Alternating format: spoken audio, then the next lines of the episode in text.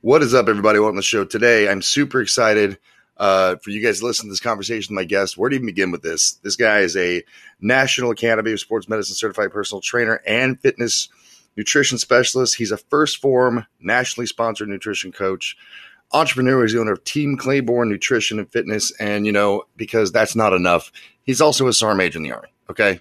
Uh, you know, that's just a really long form way of saying my guest today is an absolute badass. His name is Kenny Claiborne. Uh, I am humbled and honored to have him here today. I'm also very fortunate to have actually worked with this individual in my career uh, when I was in the military. And I can tell you from firsthand experience, he's just an absolute rock star.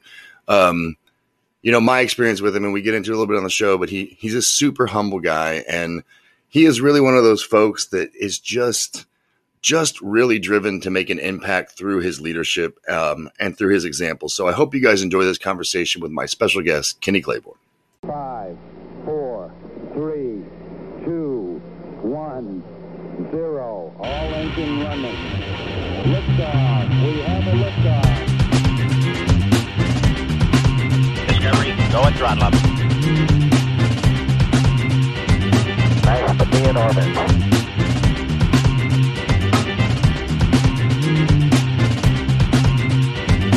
Tranquility Base here. The Eagle has landed.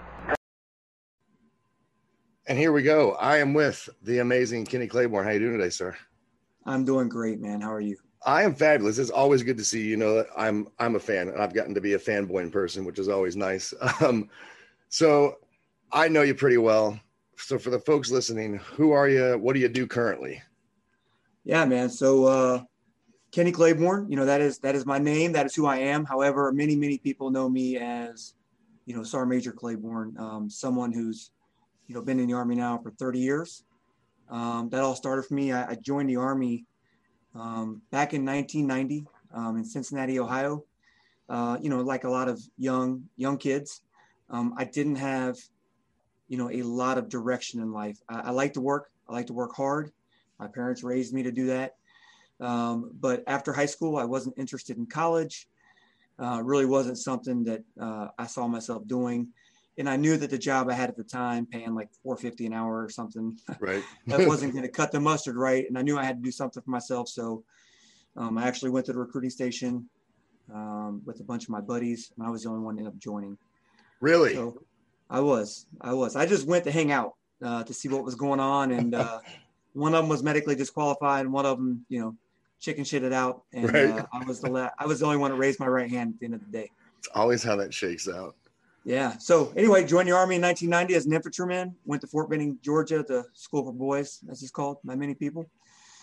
Um, from there, I went to Fort Drum, my first duty assignment, again as an infantryman. Reenlisted, went to Hawaii, did some time out there, uh, did a few years um, as a recruiter in between, then back to Hawaii, um, then eventually ended up um, in a TRADOC unit um, at Fort Leavenworth, where I did some operational um, training for a lot of organizations. Then went to the Sergeant Majors Academy, um, had a battalion in FORSCOM, um, a Stryker battalion, um, then two brigades, and now ultimately I'm at HRC and I manage the uh, Major branch. Uh, Man, yeah, few few deployments mixed in there. Deployed to Somalia as a young young hua back in uh, 1992 with 10th Mountain Division. Then a couple deployments to our fifth, I- uh, and then ultimately deployment to Afghanistan with second ID out of uh, Fort Lewis, Washington. And so it was in Fort Lewis that you and I officially met. And you know, I'll I'll talk you up a little bit because I know one of your many character traits is you're like you're one of the most humble dudes I've ever met in my life. Um, but what I remember immediately about you, like, because I was I was coming from a unit that was being disbanded, and I was a sergeant first class at the time.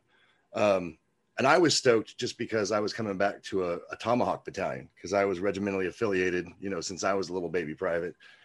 I remember the first time I met you, like, yeah, you'd seen my ERB, you'd probably seen a couple NCOERs, but it it didn't appear to me that any of that mattered. Like, you were like, "Hey, nice to meet you," and it was really like, "Nice to meet you. Let's get to work." And I remember in the moment, like, I, it was a, a sigh of relief for me because you know, like that ERB gets there before you, and so there could be a list of expectations, or maybe you had heard from somebody something about me. In the moment, none of that mattered. Like for you, it was Yep, good to meet you. Now go get to work. Yeah, no, hey, so I think, you know, the reason for that is, you know, if I go all the way back and look at my beginnings as a soldier, um, my first organization at 10th Mountain Division, um, it was a pretty hard place to live and to exist. And, and not that it was a bad thing. I mean, in the infantry, let's face it, right? Our job is to close with and destroy the enemy, and it takes hard people to do that Right. um, in reality. So, my leaders and supervisors that I had at the time, their their whole job in life was to kick my ass and to make me harder than I was when I joined the army. And at the time, you know, I probably didn't understand that. You know, it was you don't you don't know why those people are doing what they're doing. They're just making your life hell. Right. It just And you're just trying, yeah, you're just trying to survive day to day, right? Like that's what you're trying to do. Like, how can I wake up today and be successful and not get my ass kicked? And not necessarily literally, but painful things like push-ups and flutter kicks and miserable things. Um, and through that, uh, you know, it's it's funny because that is where I actually I still look back to that organization today as the best unit I've ever been in. And the reason for that is it's just the experiences that I had. And it's just like when you're a child, like those initial moments are when you're the most you get the most formidable training, right? Right. And that's where I learned the most about myself. I learned the most about what leaders should be and what they shouldn't be, right? I mean, I took away so many things. And one of the things that I found out right away is that in an organization, if you bring value and you're value added, um, those folks are going to take care of you. And I found plenty of people who, you know, I kicked my I, I kicked my own ass every day to be the best soldier that I could be. But yet Right. there were some people that you know they took advantage of the position they were in, and they they went out of their way to make my life pretty miserable. When really, if they would have just shown me a little more value, um, I could have done a lot more for the team. So, re- regardless, that really shaped me. And you know, as a non, so you will understand this. You know, you as a Ranger qualified um, individual, you know what that is like, right? You know what WASTA that brings initially to the team. Right. I was a non-ranger qualified infantryman, right? So everywhere that I went, my ERB, my uniform didn't matter, right? So I would show up, I would meet my boss, I would shake hands across the desk or however we met, and the first thing that that boss would do is look at my left shoulder to see if I had a tab or not. And now, granted, I'm in the Army, Ranger School as an infantryman is the best leadership school the Army has to offer, right? I understand that. I've got reasons I didn't go. We can talk about those, but at the end of the day, it's important, and I recognize that. However, we give a lot of credibility to a piece of cloth, right? Right. And at the end of the day, you know, when I meet someone like you as a leader, um, I'm glad that you have all those qualifications. It means a lot about you. It means that you're resilient. It means that you're qualified to be a leader, and it means that you've been through some shit, um, which enables you to probably lead others at a better at a better uh, pace. But regardless, I just want to meet people, right? So I don't do a tab check. I'm glad all those qualifications are there, but I just want to get to know the person. I think that that speaks volumes, not just to like how you learned, like, and how you set up your framework for leadership, but that uh, dealing with individual because you know a lot of times, and I know you've seen it. Heck, we we had a couple in our unit together. You got that tab Bubba who's got all the chest lettuce on the planet, like he's been to every qualifying school, and he sucks, like just a straight dirtbag. And they use all that flair to detract from the fact that they're a garbage leader and they treat their subordinates terribly. You know what I mean? Uh, Absolutely. I think I think what happens there is that when those folks go to school, whatever school it is, you know, we're just we're talking about Ranger School right now, but a lot of times what happens is a, a- lot of soldiers will go to Ranger School when they're young, right? They're in great physical condition, they're a little immature, but they they know that it's important, so they go to school and physically they can make it through the school, and they may be great at you know all the different things we have to do in Ranger School, um, but once they get back and they graduate they either learn to live on that one success, you know, that one thing that they did, or they stop progressing because they feel like they made it. So they just expect things to happen for them. Um, but the majority of the time, like I don't, I don't want to talk bad about Rangers because clearly 95% of all the Rangers I've ever met are really highly qualified, squared away folks, right? It's Right. very few people that don't deserve that instant credibility, but it does exist, right? It just, it shaped me because I didn't have a tab. So Right. but you know, it, it is it's interesting because I think a lot of people in any walk of life, we're talking about the military because that's where we were, but I think in any leadership driven organization, you'll have a lot of people who be real quick to volunteer to go to the school or go to the extra training or put their name on the document because they feel like that's going to qualify them to lead. But the reality is like that that's nothing. I mean, those are things that might make you a better leader, but they certainly aren't going to make you a leader for sure. And like just like you mentioned and just in the civilian sector i'm not there yet but the comparison you're drawing is spot on right? Because you know corporations they spend a lot of money to develop their junior and mid-grade uh, employ- employers right? Or employees. So what they'll do a lot of times is they'll send them off to these schools to get these certifications and they'll come back. Now if the organization loses them to another job or another employer that's a big problem. But it's still a big problem even if they don't go anywhere but the people they selected to go get that training and that education, if they're not able to use that to improve the organization or the other employees, it's really a waste. Right. It's it's really about how you apply what you learned, and that's something that you know that. And the other thing, like just because you go and learn, hey, here's A to Z how you do a thing, that's not necessarily going to work with everybody. And that I think, you know, reflecting on what we started with, like you knew that everyone is different and every individual is going to operate differently. And even in meeting me with whatever qualifications or void of those qualifications, you go, okay, well, he's a human, he's a single dude.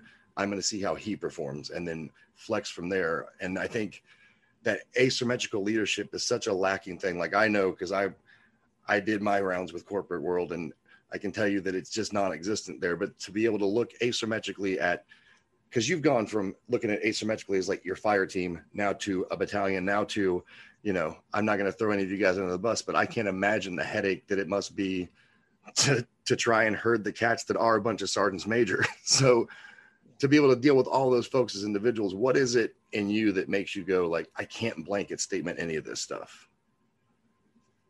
Yeah, it's tough, right? I, I don't know what it is, honestly. Um, the reason I'm like this, I, I do know that I, have kind of like we talked about on our pre-chat um, a couple weeks ago. Um, I, I, like to find the best in every person. And, you know, again, I'll, I'll talk about it in Army terms because that's what I'm most familiar with, but it draws the same comparisons to the corporate world. You know, there's, there's people that you work with in your organization that for whatever reason, you know, they're disenfranchised, right? They had a bad experience. Um, a supervisor or a leader didn't treat them right. Um, they don't feel like they're doing what they signed up to do in that particular job. And for whatever reason, they just don't perform um, I've always made a career out of finding those folks, you know, getting to know them, finding out what drives them, and then turning them loose on a task. And I think a lot of times what it comes down to is trusting those people, right? So, I, again, I, I, know you've seen this. Many, many leaders, um, they're great at what they do, right? But they don't, they're not able to empower subordinates because they don't want to see the mission fail. And for me, I have time and time again embrace those people that are kind of like the downtrodden in the units, the organizations. Right. You know, made sure they were appropriately trained and then accepted some risk and turned them loose to let them get after it. And I have found that when you do that, um, again, going back to that individual assessment of each person, you turn them loose to do whatever mission it is you have them doing, they will perform head and shoulders above many other people just because you gave them some love. They'll go to the end of the world for you. Oh, 100%. And you know, it's it's funny. I one of the words that you threw out there that I keyed in on because it's such a it's such a Shibuya word in the corporate sector now. Like it gets thrown around like candy, and it's that word empowerment. And I I've sat and listened to like corporate seminars where this guy in his polo and khaki is going to come in there and spit for four hours about empowerment, and you watch it, and it's like they have no idea what that word truly means. And from for guys like us coming from an environment we come from, it doesn't mean like I give you the tools. It means I actively train you with the expressed intent that one day I want you to replace me. Correct. And I'm willing to underwrite as your supervisor. And I think this is where a lot of guys get it wrong is I'm willing to underwrite the the chance that you might fail. Right? right? So I I teach you, I show you, and then I say, go do it. And then if you go out there to execute and for whatever reason you can't accomplish the mission, I don't hold you accountable in a negative way, sure, we're going to talk about it. Sure, we're going to get better. I'm going to ask you not to make, make the same mistake twice. But when it comes to if there's a higher headquarters above me and I'm in the middle, I'm going to tell them it's my fault. I'm responsible. I made that mistake, not the soldier that I empowered, right? Because when you if you do hold them accountable with higher, right? You don't you don't throw them under the bus per se. Um, that's how you that's how you gain trust, right? Right. And that's how you make sure that the next time we execute this mission, that soldier is still going to perform for you. and that's that kind of trust and you and i've discussed it before but that that really solidifies it i mean and the reality is you know it's it's a trite saying in the military because everyone throws it around but it's something that for sure is not a shared concept in the civilian sector is that you know you are accountable for their wins and their losses you know like we always say like your your soldiers are a direct reflection of your leadership 100%. If if if it goes great, they did an awesome job. If it goes poorly, it's my fault. exactly That's how it yeah that you know we we say it so so nonchalantly because it's the environment we come from but that idea of give away all the credit take all the blame it Right. doesn't exist It- it's not not that it doesn't exist in some places but not in the way that i think it should and i think it's one of those things that you you're one of those guys that i met in my career and you know this is the the travis spends two seconds kissing your ass thing but you're one of those guys that i met in my career where i was like you know like you're a super charming dude. You're super charismatic. You're easy to follow on face value. You know what I mean? But then like getting to know you and that you never let your rank rank wear you. Like you would come in just one of the dudes. And everyone acted accordingly because we knew you're the sergeant major. But at the end of the day, like you almost didn't want us to treat you that way in some regards because you wanted that connection with the people that you led. You know what I mean? For sure. I think uh, for any leader, I think when you wear your title or your rank and you have to keep bringing that up in the conversation to influence others to do the job, I think you've already lost, right?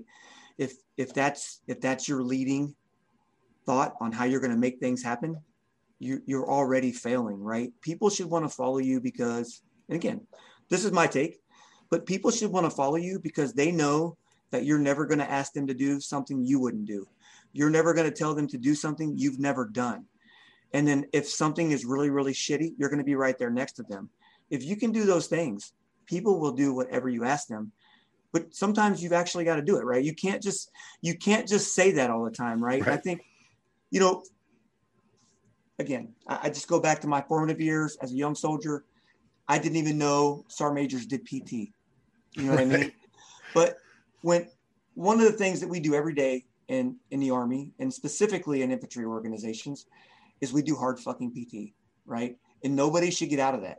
Right. Um, so you know, as a as a as an infantry sergeant major, I was out there every day with my soldiers doing hard PT, not because you know I was trying to show the guys I could hang, but just because I wanted them to know that like I'm gonna lay in the wet grass with you in the mornings too.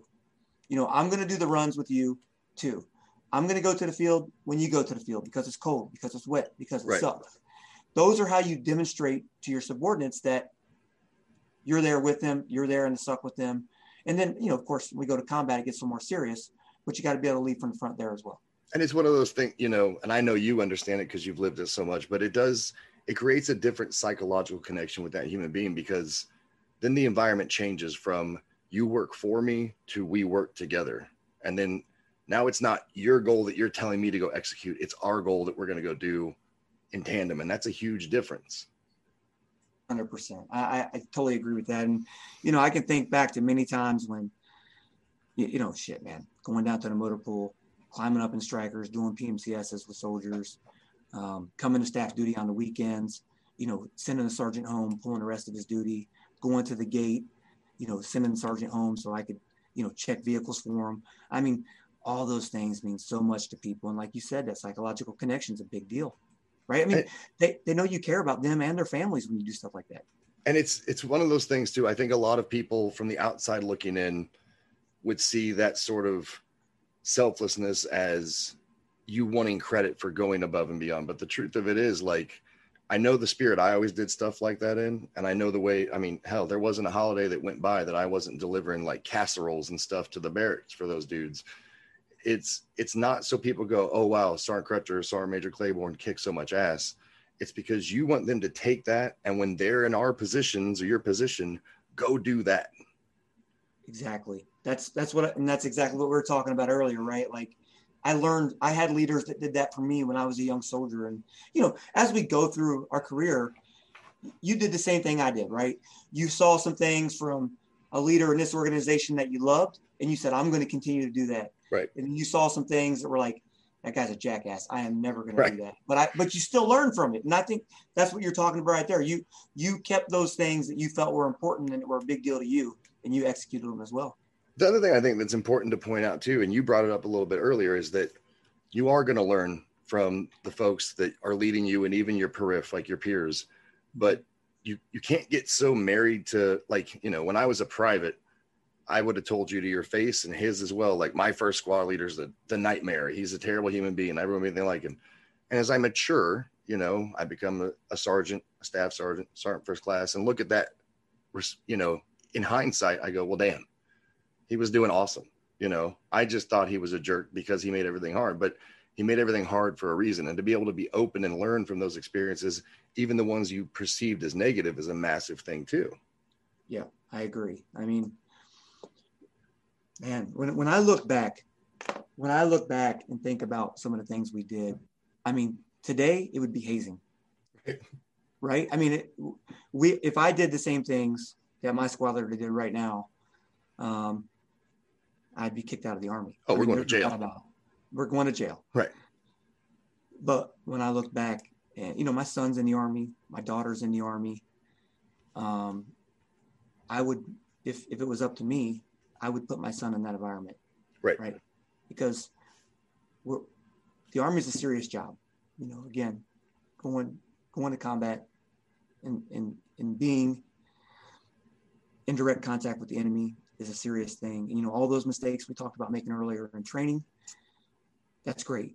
But you know, when we get to combat, that's why we underwrote those risks in training so that we don't make them in combat. And so I want those leaders that are hard, hard as woodpecker lips, as they say, right? Right, right. Um, I want those folks in charge of my son, in charge of my daughter, because I know that they're going to take care of them. They're going to make their life a little bit harder so that when hard times actually happen, they're going to realize that it's not that bad. The other thing that's interesting, you know, talking about it being hard and how some of the stuff that we endured and and saw happen or or may have done when no one was looking would be considered hazing. The truth of it is like if you sit and think back on your most fond memories of your career, I know when I do, it's always the parts that suck the worst that I, I like the most. Yep. And- long walks, right? Getting the, the long smoke sessions. I mean, I still remember a day when, again, I don't want to go into story time too much here, but I can remember um, back at drum when we had we had a soldier that had a wallet stolen, and uh, this wallet came up missing out of the barracks. We couldn't find it. No one wanted to own up to it, so the first sergeant put the whole company in formation Right. we started running. And there was no there was no set distance, there was no set pace. It was just a nice slow trot. And we ran for hours. And the first sergeant let us know while we were running that we were going to run until somebody owned up to stealing that wallet. He called it a clear your conscience run. And we ran and ran, and I am almost positive that the guy that admitted to taking the wallet isn't the guy that took the wallet. A hundred He just yeah. wanted the run to be over Right. but we never had a problem with thievery again in the organization. Right. Yeah. And you know what's funny? Like that's always the case, That's a right? great memory, though. but it's always the case when you've got your whole formation or however many you know joes or joes you're in charge of and and that's the intent is to get the answer and I, even when i was a drill sergeant i remember this like who had the candy right it's whatever Right. and you'll get 30 people it was me drill sergeant like no it wasn't shut up like you know who it's not already but they're so quick to jump on that grenade for their brothers it's amazing Well, not only do they jump on it for their brothers, right? But what happens is, is so after that formation is when the real leadership started, right? Because the first sergeant took us back and released us, and what happened then was the peer leadership. right Everyone got together, right? And we started talking about, hey, who did this? Let's figure this out. This is bullshit. We're not going to let this happen again in our unit. And so that's when the real development started. And like, I don't know if that's what the first sergeant had in mind the whole time, but it worked. Like, right we from that point on it was self accountability and that you know for a leader to be able to inculcate self accountability at that level is pretty impressive. but Pretty it's true because then it's we're in this together. It's one more of those like, okay, we're all we've got here. We can't steal from one another. And so, you know, 30 year career thus far. Um, and the theme that I'm hearing is it's kind it's carries into where you're headed.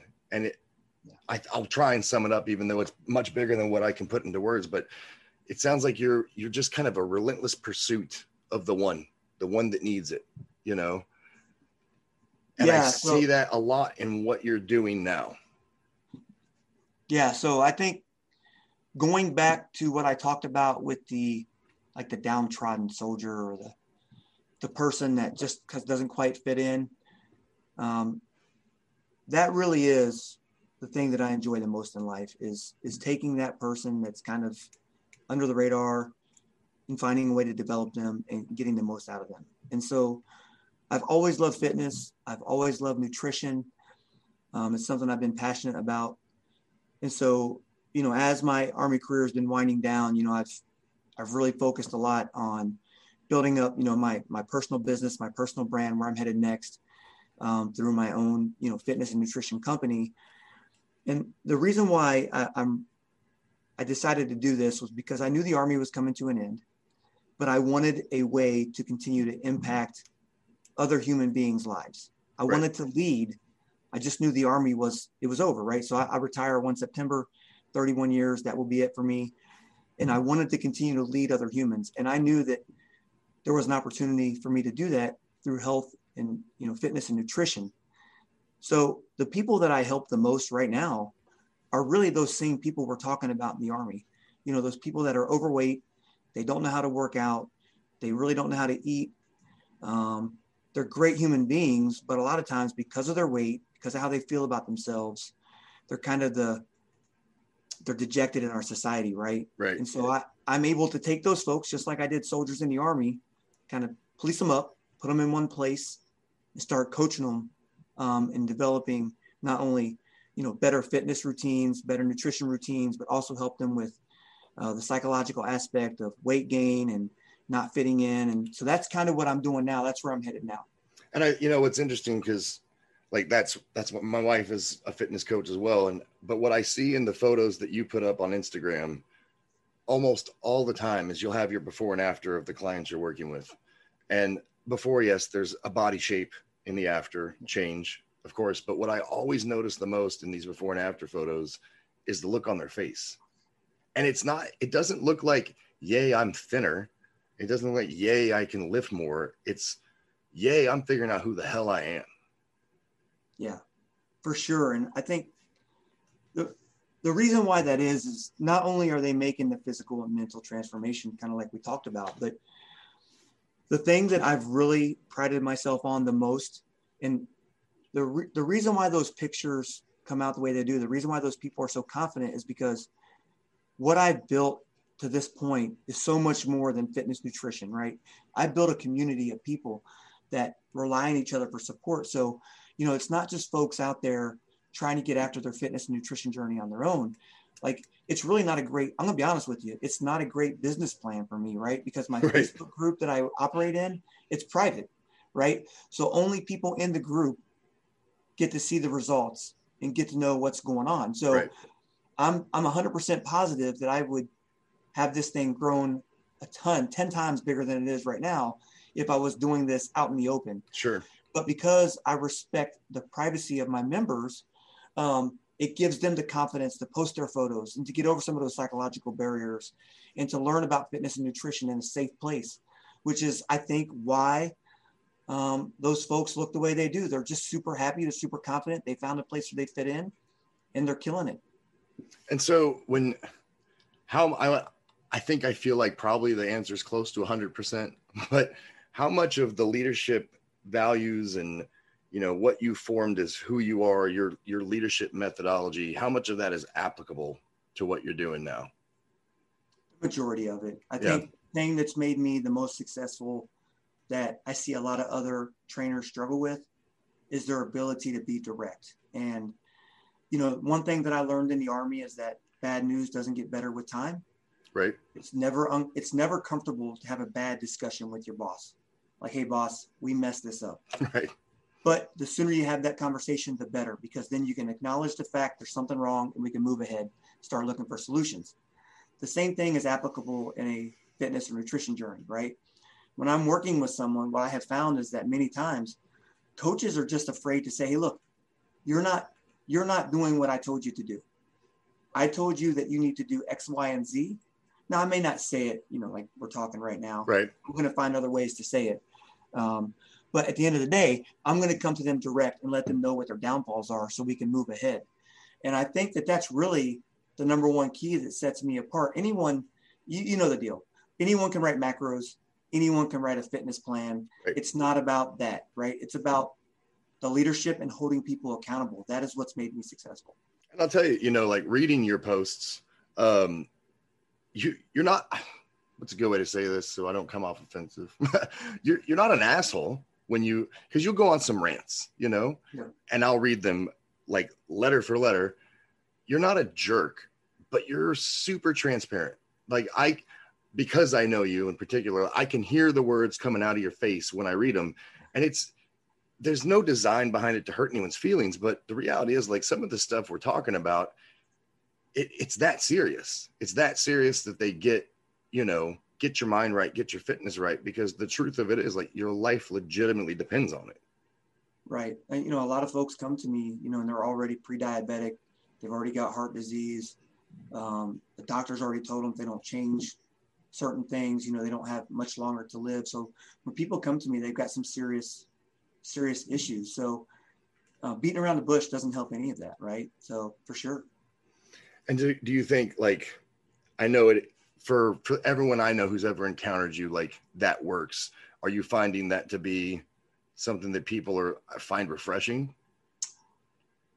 Or is it a little Um, intimidating at first? I think it's intimidating, right? I think that it takes a pretty so m- look, most of the people that I work with at this point, because it's a private group, are referrals. Right. So, which is great for me because they understand they're getting the knowledge from somebody else that's already worked with me, right? And they know what they're about to get into. So, I'm sure that it is intimidating for folks that are just coming on board. But once we develop the relationship, you know, I have that one on one call with them. I do a face to face with everybody. You know, we do weekly check ins. Once, once they get into that groove, I, I'm always clear to tell them that, look, you know, it, it may not be pleasant at all times, but I want you to know that you're going to get the truth from me. I'm not going to lie to you. I'm not going to string you along.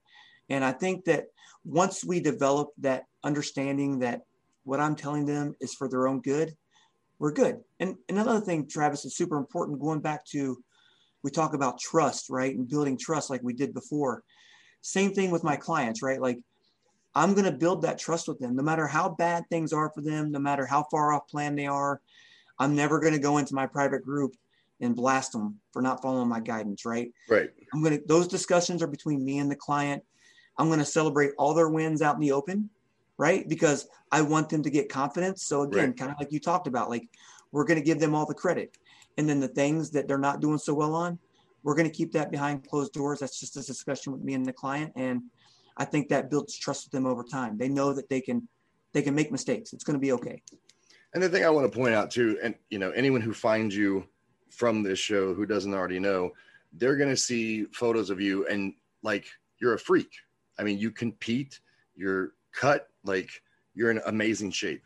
But the truth of it is like you're very candid and very open with the fluctuations that you've had over the years. I mean, you've had setbacks from surgeries, injuries, you know, and and there was a point early on when you just weren't doing diet right. Like you'd gotten some crappy advice. And like I think the fact that you can, for lack of a better term, own the screw ups and the setbacks is just another way of you instilling trust in the folks that you're leading now.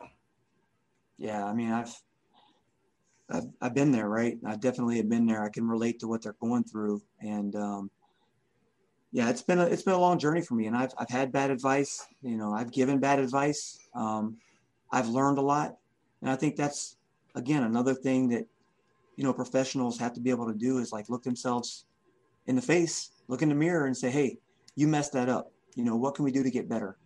Um, and that's one thing that I've always tried to do, man. Is refine, refine, refine, and try to improve as a coach. Because I think no matter what profession you're in, you could be a coach, you could be a corporate executive, it doesn't matter. But when you think your shit doesn't stink and that there's no other way to do business except the way you do business, I think that's probably when you are no longer relevant. A hundred percent. You know, I, this it's a weird thing that's popped in my head. I remember a post you put up. It's been months at this point, and I remember I I read it and I commented and I shared it with my wife because, like, I was proud of you for this post um, because you and I have a shared problem set, and that's we push through pain to our detriment. Yeah. I, I think you were having you were doing bench and your shoulder was giving you trouble, and you backed off that day. You didn't you didn't stop the workout. You dropped weight and finished your sets. And I was like, I read that. I was like, hell yeah, dude. Like, that's the move. And that took me a long time to figure out, too. Like, you remember Dummy here after back surgery, like, how quick can I deadlift? Like, Nah, so I remember the exact post you're talking about. So I was, you know, for those those folks who don't know, I've had two. So in the last three and a half years, I've had three pretty major surgeries. Right, it's been a bad couple years for me. Some of it unlucky, some of it just being stubborn, kind of like you talked about. Right, working through pain for years. Two complete shoulder repairs and then a bicep rupture. Um, so I was about six months post my last shoulder shoulder repair, and um, I had warmed up. My shoulder was tight and uh, I was under the bench. I think I had like 115 or 125 on the bar, which we all acknowledge is pretty humbling, right? When you're Right. just starting, yeah. that's not much weight. Um, but I was going through, um, going through my warm up, and I had just started kind of benching, and my shoulder did not want to cooperate. In the past, I would have re-racked the weight, added some weight, and just continued through my workout, right? And that's probably why I've had a couple shoulder surgeries. But that particular post you're talking about that day, I was really proud of myself actually because I paid attention to my shoulder and I said, you know what? What advice would I give my clients? And the advice I would give them would be, hey, take a break. It's not going to kill you to miss a day, but what will kill you is being back in the hospital for surgery again. So I just stayed where I was and it, it felt great. And uh, mentally, I felt like I overcame a hurdle that day personally. And I think, like, again, like, I, I, I love that post. Like, that one's going to be seared into the synapses for forever. But I think it, it just shows that in the military, you learned from all these things and you passed on everything you learned to your subordinate leaders. And you're doing the exact same thing on this side of it, where, you know, through either mindless repetition or blunt force trauma, learned that the shoulder's not listen, not cooperating, and you're passing that on to your clients too. And I'm just glad you're giving yourself the grace as well. No, I mean, I have to. I have to at this point. I mean, it's not getting any easier for me at 48, right? I'm I'm at the point. I mean, I'm I'm clearly no Tom Brady, but I'm at the point where mentally, I'm I'm you know, cognitively, I'm able to help a lot of people, but physically, I'm declining personally. Like I'm working hard, but I'm not the same guy that I was. So I'm in a weird spot for myself. Like I could do more than ever mentally, right. but physically, and my body's letting me down. So I got to be a little bit realistic. but you know it's it's just another example of being an asymmetrical thinker because you know i've i've seen recent photos i'd say you're close to being in some of the best shape you've ever been in your life and it's not because you know you're going in there doing prs every day and doing a super like insanely calorie restricted diet. You eat waffles like three times a week man. Like you're enjoying your life but you're making smart decisions and you're you're looking at your workouts differently. How can i get the same results without you know killing myself? And that's a huge thing to be able to pass on to your clients. For sure. And, I, and if i could give you know one piece of advice on that it's because it has nothing to do with like you said it has nothing to do with the type of workouts i'm doing or the type of foods that i'm eating what has made the difference for me when it comes to my life and longevity is having a disciplined approach to my lifestyle right? It's all about discipline. Discipline equals freedom. You know what i mean? So because i'm disciplined and i'm you know i eat in a certain caloric range you know i use macros of course but because Right. i eat in a certain caloric range every day um, i'm very consistent with that. And because again i don't go to the gym and kill it but i'm at the gym every day right, right? I work every day. And that enables me to live the life that i want and to keep and maintain a decent physique. And i'm pretty happy with that right? I've found what works for me. And i think you know the the part that i pull out of that is it's all about mindset. I mean no matter what you're doing like you've you've applied this unstoppable mindset to almost everything you've done. And I, is that something that you're really, because I know it's something that I saw you as a military leader try and, you know, inculcate into the way that the battalion thought and that is that something that you're doing with your clients too and how is that being successful for you Yeah. So, um, I, yes, and and I will I will give you this example. So, you know, I have a lot of clients that come to me, and they've heard about, you know, whatever fad diet, insert fad diet, you know, intermittent fasting, uh, keto, high carb, low carb. I'm not here to have those discussions. I mean, all of those, all of those will work. I'm not. That's not really the point. The point Right, here is that I don't want people like I try to convince them not to do those things, right? My conversation with them is going to be about lifestyle and doing something you can commit to for the rest of your life. So I always tell people like, do you like like we'll use keto for example. Do you like carbs? Do you like to eat French fries? Do you like to eat bread? Do you like donuts? Almost always the answer is yes. And I'm like, well, do you see yourself ever eating those again? If the answer is yes, then I'm going to try to persuade them to to go after a a nutritional approach that's going to support eating all different types of foods that they Right. like, right? Because again, if you don't restrict certain things, like if, if you like donuts, you might have to be smart about how you eat them. But if you restrict them, eventually you're going to eat them. And when you do, you're probably going to binge. right So I want you to to pick a lifestyle that you're going to be able to stick to for the rest of your life because that's where the true sweet spot happens, and that's where I'm always trying to push people. yeah and i mean i think it's definitely working. Again like just the before and after photos speak for themselves. So because everyone's going okay travis quit being an ass. Where can we find more about this guy? Where can everyone find you? Well, you know, you're more than welcome to follow me on Facebook, you know, Kenny Claiborne, or over on Instagram, which is at Team Claiborne. Um, if you're really interested, I have my private Facebook group, hashtag Team Claiborne. Come on over there, join. You come see what we're all about. Um, and yeah, anytime, hit me up. any any final thoughts for the the folks listening No, man, I just appreciate the opportunity to chat with you today, um, kind of talk a little bit about myself and what I do. And at the end of the day, man, it's it's it was an honor serving with you. I just appreciate this opportunity, and uh, it's awesome watching you do everything you're doing as well. Well you know i this will be the last two seconds of me kind of kissing your ass like you're one of my you're one of my favorite humans ever and it was a pleasure serving with you and i'm just i feel blessed to to get to keep knowing you so thank you for coming on And no problem. And you know what I like about what you said, by the way? You said I'm your one of your favorite humans, which is a big deal to me because, you know, as I get ready to transition out of the army, people they want to call me, you know, Sergeant Major, Sergeant Major, Sergeant Major, and I'm just like, hey, look, man, I'm Kenny. You know? I, I learned enough about your person. character when we served together that I know you're ready to like it took me like three three months to remember my name was Travis. It's too much. I, I tell people all the time, man, like honestly, when I'm out of the army, and it's not because I'm not proud. I'm very proud of my service. I'll never ever again, both my kids are in service in the army. But if I meet someone, if they if if for some reason it comes up in our first conversation that I was in the army and I bring it up, I failed. I don't want that to ever be my leading. I just want to be Kenny. I want to get to know you as a person.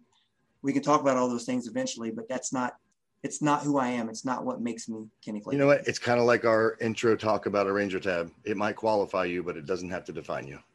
Absolutely. All right, brother. I appreciate you being on. All right, brother. Thank you very much. All right, folks, there you have it. That was the show. Uh, like I said, Kenny Claiborne is an amazing human being, right? Like hashtag America. Uh, I enjoyed every second. I hope you guys enjoyed it too. Check him out. Check him out on Instagram at Team Claiborne. Um, reach out, you know, like you said in the show, like if you want to be part of that community he's building or or whatever it is, just find him. Um, because I can tell you from having worked with him myself, he he's the real deal, right? He's one of those guys. He's not all talk. He walks the talk every day. So check him out, and I hope you guys enjoy the show. And I will talk to you next time.